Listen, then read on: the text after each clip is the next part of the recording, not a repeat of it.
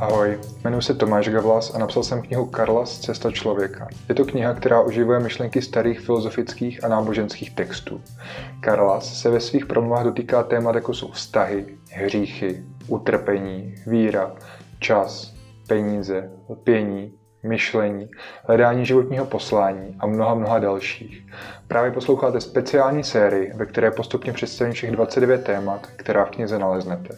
Více o mě a Karlazovi hledejte na www.karlas.cz.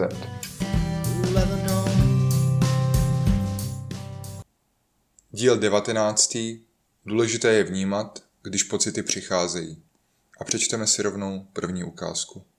Počtář který vyučoval na Isfahanské univerzitě, radil svým studentům, ať se nerozhodují podle pocitu. Vyhledal jsem ho v aule, kde měl přednášku a zeptal se ho. Počtáři, a podle čeho se rozhoduješ ty? Zvedl nad hlavu čtverečkovaný papír a řekl. Rozumem. Stvořil jsem dokonalou metodu. Cepíši všechny své možnosti do této tabulky. Jednotlivosti ohodnotím čísly a rozhodnu se podle toho, která možnost má nejvyšší součet.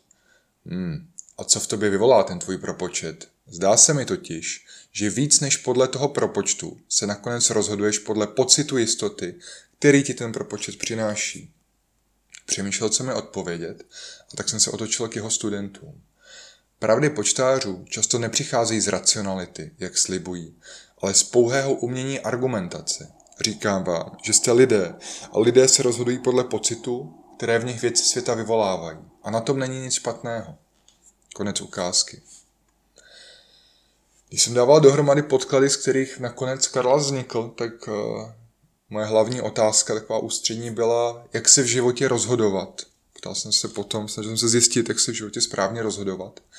A pokud se tady tu otázku začnete zabývat víc do hloubky, tak zjistíte, že, že svět se v tady tom polarizuje na takový dva tábory. A jedni, jedni, jeden tábor, to jsou takový zastánci toho, že by se člověk neměl nikdy rozhodovat podle pocitu. Tenhle tábor si myslí, že pocity jsou nějakým způsobem zavádějící, nepřesný, matoucí. Eh, je to takový tábor, který by mohl symbolicky reprezentovat třeba takový racionální muž v obleku. Jo. Prosím, je to symbolická reprezentace, kdo chcete, představte si místo muže ženu. Takový, nebo takový člověk v obleku, který si eh, na každý, pro každý rozhodnutí sepisuje svodku, miluje vědu, na všechno má tabulky, ve svém životě preferuje řád, logos a bez vlastně dostatku nějakých dat eh, těžko dělá jakýkoliv rozhodnutí. Jo. A tenhle tábor má do jisté eh, míry pravdu. Je to tábor takový vědecký, empirický. A pokud vás zajímá, proč má tenhle tábor pravdu a proč ne vždycky je dobrý se rozhodovat na základě pocitů, tak vás odkážu na dvě knihy. Jedna je Daniel Kahneman Myšlení rychle a pomalé, anebo ke skvělému eh, židovskému psychologovi eh, Danovi Arialimu. Eh, myslím, že ta jeho nejlepší knížka se jmenuje anglicky Predictably Irrational, předvídatelně iracionální. A Myslím, že obě jsou skvělým vhledem do studia lidského rozhodování a určitě doporučuji. Takže Daniel Kahneman a Dan Ariely. No, když si budete číst, oni jsou oba mm, co do jako behaviorální psychologii nebo behaviorální ekonomii, teorie rozhodování a jejich knížky jsou plný experimentů a studií a ty studie a experimenty ukazují, že rozhodovat se podle našich pocitů nemusí být vždycky dobrý a že ty pocity nás občas dokážou na naší cestě zmást a vést nás k takovým iracionálním rozhodnutím. OK, tak to je jeden tábor. A druhý tábor, to jsou uh, zase lidi, kteří se rozhodují primárně podle svých pocitů. Je to takový tábor, který by mohla reprezentovat žena nebo zase uh, muž člověk, který žije v souladu s přírodou, má takové volné lněné šaty uh, a pro své rozhodnutí rozhodně nepotřebuje žádné tabulky, data ani svodky. Jo, pro rozhodnutí vždycky hledá uh, ve svých pocitech. Rozhoduje se podle pocitů v žaludku, podle své intuice, a rozhoduje se podle nich s naprosto neochvějnou důvěrou. Tušíte, do jakého tábora z tady těch dvou patříte vy? Oni možná totiž to nejsou úplně jako ortodoxní tábory, ale spíš jenom takový póly, mezi kterými se uh, na té na rozhodovací ose pohybujeme. Já sám si třeba myslím, že jsem takový racionální, pragmatický člověk, milovník tabulek, ale stejně v závěru u zásadních otázek, kdy mi přijde, že to je vždycky téměř 50 na 50, nebo když je to takový, když ta otázka uh, předznamenává nějaký velký krok do neznáma a tabulky mi nestačí, tak uh, dělám rozhodnutí nakonec stejně vždycky podle pocitu, podle intuice. Já vnímám, že, že rozum, ta racionalita je, je takový náš společník na cestě, jo, takový praktický, takový společník, který dokáže zbalit věci do batohu, vybrat nám vybavení, zohlednit, jaký bude počasí, jaký budou na cestě podmínky, jestli půjdeme pouští nebo, nebo horama. Uh, umí číst v mapách, počítá kilometry, umí postavit přístřešek, ošetřit nám nohu, rozdělat oheň. Vlastně operuje s tím, co už zná a s tím operuje velmi dobře, nebo relativně dobře. A tady ten parťák, ten společník, ten, ten, ten rozum a ta racionalita nemá ráda neznámo, protože ne, s tím neumí pracovat, je to pro ně jaksi neuchopitelný. Když to intuice, to je takovej, takovej druhý parťák, který se mnou na té životní cestě, tak ta intuice, pocity ty často pracují s tím, co ještě neznáme, nebo to, co nedokážeme ještě přesně formulovat. Já tu intuici vnímám jako něco, co je napojený uh, do mýho nevědomí a, a pocity mi vlastně říkají něco, co ten rozum ještě nedokáže úplně popsat. Dávají mi takový první signály, který občas teda není úplně jednoduchý správně interpretovat, ale přesto je právě intuice často ta, která mi přináší takový ty první indicie, kterým směrem se mám ve svém životě vydat a rozum je potom ten druhý eh, parťák, který mi prakticky pomáhá se tím směrem posouvat. Takže eh, těch pojmů je spoustu, jo? může to být eh, srdce a, a, a, a mozek, může to být ta racionalita a, a ta emotivnost, ale vnímám je jako takový dva parťáky, který mi prostě na cestě pomáhají. Intuice a pocity jsou takovým vizionářem, který říká přibližně, kterým směrem se mám do neznáma, který přede mnou stojí vydávat. A rozum je pak takový ředitel operací, který má za úkol tu cestu zpracovat a udržet mě na ní naživu. Doufám, že to je takhle uh, pochopitelný. Ono totiž není vůbec snadný uh, a možná ani moudrý pracovat se slovama, jako je rozum a intuice, protože vlastně jejich významy mm, jsou dost vágní a mají mnoho různých výkladů a můžete je používat v různém kontextu. Ale doufám, že v tom kontextu, v jakém je teďka používám, tak uh, chápete, jaký jim, jaký jim dávám uh, význam. Já to nějak věřím, nebo myslím si, že i Karlas věří, že v kontextu, jak tady o, o těch emocích a o rozumu mluvím, tak je dobrý si uvědomit, jak se já rozhoduju. Abych poznal, jaký mod toho rozhodování o mě převládá. Jestli se víc rozhoduju intuitivně, pocitově nebo tak racionálně, pragmaticky. Jo. Tady, tady zase vracíme k tomu know thyself, gnotis auton, poznej sám sebe. Uh, Karla z čtenáře Eliáši vyzývá, aby poznal sám sebe, takže vlastně uvědomění si, v jakým rozhodovacím módu operuju, jestli uh, v tom pocitovým nebo v tom víc uh, rozumovým, je vlastně poměrně zásadní jako moment v sebepoznání. Eh, jenom připomínám, tu poznám sám, poznej sám sebe, není nějaká vznešená filozofická výzva, aby člověk poznal, jak je skvělý, ale naopak spíš, aby si uvědomil, jak často chybuje, jak je nevědomý a jak se blbě rozhoduje. A právě poznání toho mýho módu eh, rozhodování mi může pomoci uvědomit, jestli třeba nejsem až moc nakloněný v tom jednom rozhodovacím pólu a jestli mi nepomůže občas eh, do toho rozhodování zapojit i ten druhý pól. V té ukázce Karlas rozmluvá eh, s jedním mužem, s počtářem. Eh, slovo počtář používá Exipéry v Citadele a mně se, mně se hrozně líbí. Nikde jinde jsem ho potom už neviděl, takže tady jsem se inspiroval počtářem. A počtář propaguje rozhodování pomocí tabulek. Eh, Karla tady teda úplně nevolí, do jakého tábora se přiklonit, na jaký pol, ale spíš tomu počtáři naznačuje, že vlivu pocitů se v našem rozhodování jen tak nezbavíme.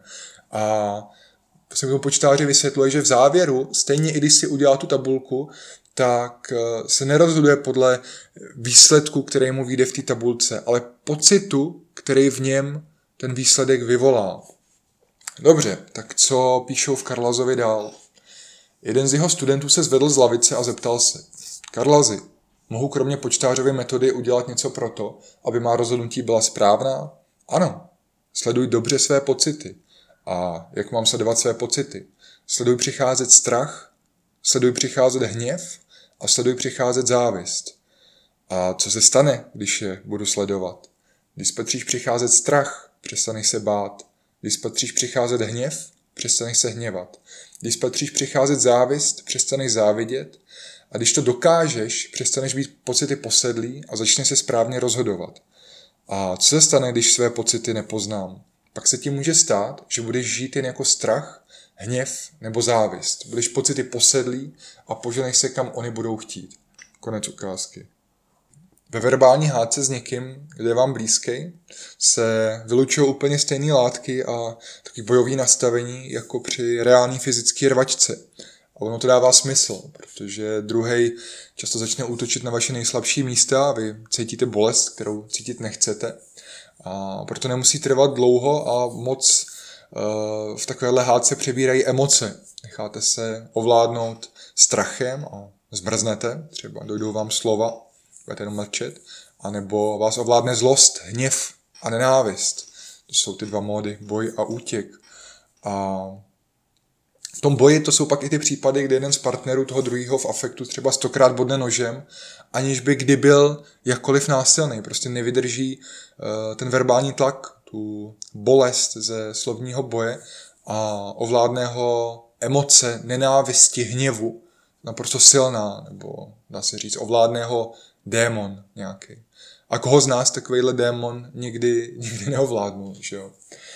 Uh, problém je nechat se těma svýma emocema ovládnout do takové míry, abychom naprosto ztratili kontrolu a přestali fungovat jako jejich administrátoři.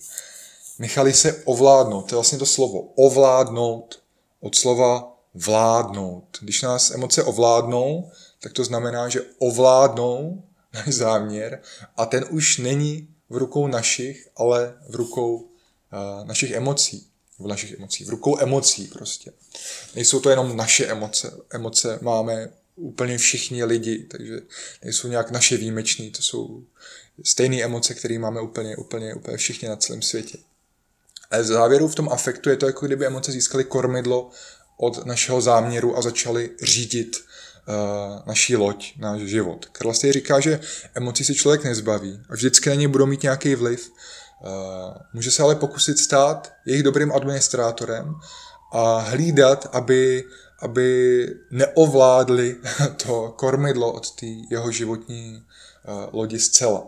A k tomu mimo jiný slouží třeba meditace nebo ignaciánské cvičení nebo dalších spoustu cvičení, kdy se člověk učí být vnímavý ke svým vnitřním impulzům, ale zároveň se snaží být neafektivní, aby se nerozhodoval podle nějakých neuspořádaných náklonností, podle uh, nedobrých emocí a podle nějakých nízkých inklinací. Ty emoce dokážou být strašně silný a intenzivní v jeden moment, ale naštěstí mají většinou poměrně krátký poločas rozpadu. Jo. Na to je dobrý podle mě vždycky myslet, když ta silná emoce přijde, jo, že emoce se velmi rychle rozpadají většinou emoce ze své povahy se neustále proměňují a jsou netrvalý, takže když nějakou chvíli, kdy chci udělat něco impulzivního a kde mě ty emoce tlačejí úplně nejvíc něco udělat, tak, uh, tak je dobrý to většinou nedělat, protože to často neprochází z nějaký správný uh, motivace, z nějakého dobrého záměru. Je to většinou nějaká zbrklost. V tu chvíli je dobrý zkusit fakt nic nedělat a jenom tu emoci pozorovat a, a pokusit se jí prostě do světa uh, nepřenést tím, že na ní budu reagovat a budu ji nějak vyživovat. Ano, tohle je asi moudro, který jste už slyšeli tisíckrát a, a vypadá to, jako by to dneska každý uměl, ale tohle je strašně těžká věc. Je to neuvěřitelně těžká věc. Říká se třeba, že Ignác z Loyoli zakladatel jezuitů, poutník, tak on dlouho žil takovým velmi prostým poutnickým životem a měl takovou velmi komplikovanou cestu. A nakonec to vypadalo, že, že se mu podaří založit řád jezuitů, který byl postavený právě na té praxi duchovních cvičení. Ale potom to vypadalo, že mu to papež zakáže. A vlastně to Ignácovo mnohaletý celoživotní úsilí nebo mnohaletý úsilí by, by přišlo vníveč, ale on říkal, že mu stačilo, když to dozvěděl, že to papež pravděpodobně zakáže, tak cítil tu emoci, byl smutný, nešťastný, tak se jenom někde zavřel, byl tam 8 minut, 8 minut tam rozjímal a pak odešel a byl v pohodě, byl, strávil to, polknul to a byl připravený pokračovat ve svém životě dál. Jo? A tady to je, je to neuvěřitelná schopnost. Jo. Ale je to něco podobného, je to, je to nějaká schopnost, dovednost, kterou učí uh, i stojci nebo Buddha. Jo. Zvyšovat si pozornost vůči těm vnitřním impulzům na jedné straně, být citlivý vůči tomu, co se ve mně děje, a na druhé straně snižovat svoji afektivitu vůči tomu, co se ve mně děje. Takže vlastně ti nejpokročilejší mistři v meditaci, spíš než by uh, meditace byla nějaká cesta k trvalýmu štěstí v tom, v tom, v té podobě, jaký ho dneska známe, v tom, v tom, v tom úsměvu a v té v radosti a, a, a v tom, v tom v té záři, tak uh, ty mistři jsou spíš neutrální, jo? mají takový úsměv monilízy a jejich prožívání emocí, nebo jejich afektivita na emoce je, je snížena na minimum. Vlastně mnoho emocí se jich ani nedotkne, nedotkne ani je uh, často neprojeví. Proč? Protože jsou si vědomí, že uh, a Buddha si to byl vědomý, že emoce jsou prchlivý, že se fakt neustále proměňují v něco jiného. A oni se nechtějí nechat tahat jako oslíci uh, pořád tam nebo tam, podle toho, kam jim zrovna jejich uh, pomíjí emoce zavelej. Věří, že, to, že ty emoce nejsou dobrý, dobrý kapitán jejich lodi a proto jim ne, nechtějí předávat to kormidlo. Neznamená to, ještě jednou to říkám, neznamená to emoce neprožívat. Naopak, prožívat, vnímat je, poznat, co mi přináší, k čemu mě svádí. Protože tím, že je poznám, tak nad nimi získám jakoby nějakou moc, sílu, nebo možná vědomost spíš. A o tom se budeme bavit i v dalších kapitolách. Ale je vtipný, jak je to strašně těžký. Jo? Tady si odlehčím. Já jsem včera o emocích uh, akorát přemýšlel a odpoledne, když jsem přišel domů, tak jsem šel uh, s Iziášem, s mým dvoupoletým synem, skákat na trampolínu. A trampolína je u nás před na společné zahradě a občas je obsazená a hrajou se tam jiný děti a občas se tam vejdeme s těma dětma, občas se tam nevejdeme, takže občas prostě kdo dřív přijde, ten dřív mele. Že? A včera to byl ten případ, že eh, když jsme se šli dolů se Zajášem, tak už tam skákali dva eh, kluci a skákali hodně a byli větší, takže už nedávalo smysl se tam přidávat, protože bychom se tam nevešli, akorát bychom kazili hru. A tak jsme si s Izajášem hráli tam s takovou malou dětskou míchačkou, plnili jsme ji suchou trávou a nechali jsme plišovýho krtka, eh, aby se na to díval, prostě hraní s dětma, že jo. A kluci skákali na trampolíně, a, ale po nějakém čase samozřejmě doskákali a šli si hrát na sousední zahradu nějaký jiný tenis. A tak jsme se s Izajášem zvedli a šli jsme na tu trampolínu a prostě skákali jsme tam spolu. A asi po půl hodině přišla jedna sousedka z domu sbírat prádlo tam na, na sušák, který máme na zahradě. A potom přišla k té trampolíně, jak jsme si chvilku povídali a potom říkala, no to si ty kluci moc nezaskákali, co? A tak já jsem byl taky překvapený, říkal jsem mi, ne, oni šli pryč, my jsme čekali, až půjdou, jako my jsme nepředbíhali. A ona řekla, no to je stejně správný, kdo dřív přijde, ten dřív mele. Jako by ani neslyšela, co, co vlastně říkám. No a pak odeš, odešla a já v tu chvíli jsem úplně cítil, jak se ve mně budí emoce. Jo, hádejte jaký. Jo. Jednak jsem začal mít výčitky, že jsem ty kluky vyhnal, že jo, což doufám a fakt věřím, že to nebyla pravda. Prostě kluci opustili herní zónu a my jsme tam poslušně čekali, než ji opustí a pak jsme tam šli, uh, pak jsme tam šli zaskákat. A takže to byla jedna emoce, co mě, co mě, co mě přepadla. A druhá emoce byla, že jsem začal cítit jako zlost. Byl jsem naštvaný, že mě někdo nespravedlivě soudí. Normálně jsem sledoval, jak se mnou ty emoce asi no, skoro hodinu během toho skákání na trampolíně zůstávají v poměrně jako intenzivní e, podobě a pořád se opakují dokola. Pořád se vlastně vracejí v takovém cyklu, aniž bych se jich jako mohl jednoduše zbavit. Pořád jako e, vždycky po čase se objevily znova. A já jsem se snažil nějak, jako samozřejmě ten rozum se snažil nějak vyřešit, ale, ale ale vlastně přitom je to úplná blbost, jo. Já jsem, musím cítit nějaké výčitky, musím cítit pocit křivdy, jako zlost možná za zbytečnou jízlivost, kterou jsem schytal, ale co je štěstí, a to jsem říkal předtím, že ty emoce mají uh, docela krátký poločas rozpadu, takže myslím si, že za, za půl hodiny už jsem na to uh, prakticky zapomněl, jo. A dneska už je mi to úplně jedno, je to naprostá blbost. Možná jsem sousedce jenom špatně rozuměl, nebo to myslel jako vtip, nebo neviděl celou situaci. A normálně včera, včera na té trampolíně jsem nad tím asi, asi půl hodinu mě prostě ty, ty, ty, ty emoce jako ovládaly. Takže to, to je jenom pro takové jako uklidnění nás všech, že těch pocitů se prostě v tom uh, reálném praktickém životě občas nedá jen tak úplně zbavit. A už vůbec ne tak snadno, jako to uměl Ignác Loyoli uh, nebo Buddha, nebo aspoň mě to nejde. Ale vždycky si říkám, že je dobrý si uvědomit, že emoce se proměňují, rozpadají, odcházejí a že prostě je dobrý je jenom pozorovat a pokusit se na ně nereagovat. Být učiním jako neafektivní. Tak, to byl takový malý příběh ze života, jak eh, těžké může být dobrým pastýřem vlastních emocí a vracíme se k poslední ukázce v Karlazovi. Zeptal se mě i ten isfahánský počtář. A nedá se pocitu nějak zbavit, Karlazy? No, mohl bys odejít do pouště, kde by se emoce neměly o co zachytávat. Postupně by vyhasly jako oheň, do kterého nikdo nepřikládá dřevo. Já ale vím, že ten, kdo v poušti nechá zemřít všechny své emoce, tam s nimi zanechá i svou lidskost. Neměl z toho, co říkám, radost a proto jsem mu i jeho studentům ještě řekl. Stačí jen zlehka nahlédnout dovnitř a hned pochopíte, jak pocity proměňují váš záměr a naléhají jednu věc následovat a druhé se vyhnout. Bděte! Pozorujte své pocity, protože ty jsou odrazem myšlenek. Pozorujte své myšlenky, protože ty se promění v činy. Pozorujte své činy, protože ty se stanou zvyky. Pozorujte své zvyky, protože ty určí cestu, kterou se vydáte. A kam vás dovede ta cesta, tam skončí i vaše duše.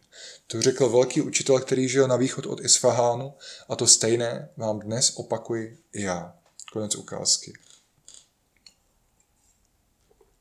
Tady je tady jeden přímý odkaz na, na, na jedno budhovorčení. To pozorujte své pocity, protože ty jsou odrazem myšlenek. Takže první je pocit, pak je myšlenka.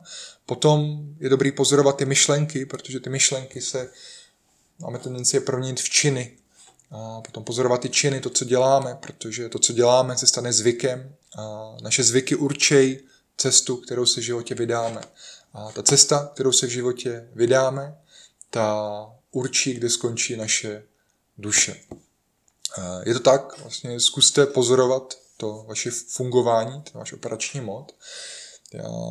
Tohle člověk krásně zažije na nějakém dalším meditačním retreatu, kde, kde uh, někde v klášteře, kde je zbavený takového toho trojího boje, vyrušování uh, ze strany uh, řeči, sluchu a, a zraku. Je tam vlastně v klidu s nikým nemluví, nic, nic neřeší, je o něj postaráno, je mu dá, dáno nějaké, nějaký, nějaký jídlo.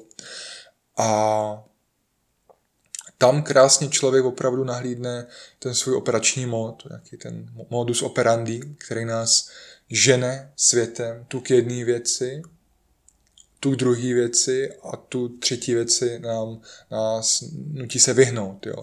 A všechno tohleto, kam směřujeme a čemu se vyhýbáme, začíná u pocitu a u skutečnosti, že chceme prožívat pocity příjemný a vyhýbat se pocitům nepříjemným. Jo. Chceme prožívat příjemné pocity a vyhýbat se pocitům nepříjemným. De fakt, tohle je strašně důležité si, si uvědomit, uh, nebo se nad tím zamyslet, zameditovat si nad tím. Uh, schválně se pozorujte, protože tohle je fakt nejsilnější imperativ, který, který nás vede životem. Jo. Náš záměr je přitahovaný příjemnýma pocitama, kterým, když jich dosáhneme, tak na nich potom začneme lpět a přát si, aby ty pocity nikdy neskončily, abychom byli pořád šťastní, abychom byli pořád zamilovaní, abychom pořád cítili pocit bezpečí a jistoty. Ale tím, že, jak už bylo řečeno, tak pocity jsou ze svý povahy pomíjivý, prchlivý, tak stejně jednou a možná teda velmi brzo se začnou vlivem vnějších okolností, vlivem toho, že svět se prostě proměňuje a my se proměňujeme, se ty pocity začnou uh, proměňovat v něco nepříjemného, v pocity nepříjemný. Štěstí v neštěstí, zamilovanost v nenávist, jistota v nejistotu a bezpečí v nebezpečí. A vůči tady těm nepříjemným pocitům máme averzi. Chceme od nich dál, začneme se trápit, chceme od nich pryč, zase k těm pocitům příjemným a začneme usilovat, abychom měli ty příjemné pocity. A tak usilujeme, abychom je měli, ale jakmile jich dosáhneme po nějakým dlouhým snažení a po dlouhým trápení, tak eh, po chvíli zase uvidíme, že ty pocity se nám začnou proměňovat pod rukama, že zase to, co bylo příjemné a bylo zdrojem nějaký, něčeho hezkého v našem životě, tak se začne proměňovat zase v něco nehezkého. A tak je to často pořád dokola a v tom, tom jednoduchém módu funguje celý, celá naše existence, celé naše rozhodování, celé naše směřování, eh, ovládání eh, emocema a příjemnýma a nepříjemnýma pocitama. A tady to není nějaká jako teorie filozofická, to si fakt můžete sami na sobě velmi snadno ověřit zkušeností a pozorováním. Dneska se mluví o dopaminu, serotoninu, oxytocinu, látkách, které nás odměňují. Ale Buddha tohle všechno věděl ještě mnohem dřív, než se tyhle ty uh, látky popsaly. Tak, nicméně, pokud vás téma uh, pocitu a rozhodování zajímá víc, tak vám doporučuji i uh, dva své rozhovory, které už jsem dělal. Jeden je s Veronikou Mouchovou z Veronity, která je krásným příkladem člověka, který je v pevným sepětí se svýma pocitama, rozumí jim a nechá se jimi vést životem.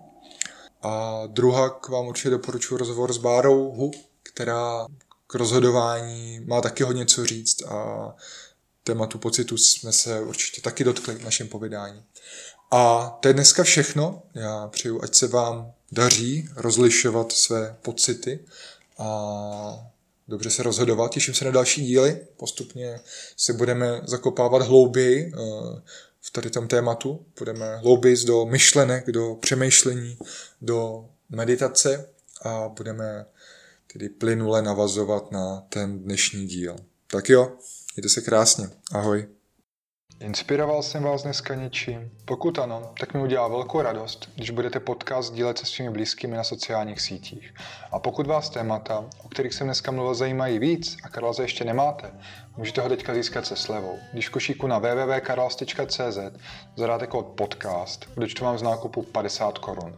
A to už je dnes vše, já se těším zase příště a zatím vám přeju šťastnou cestu. to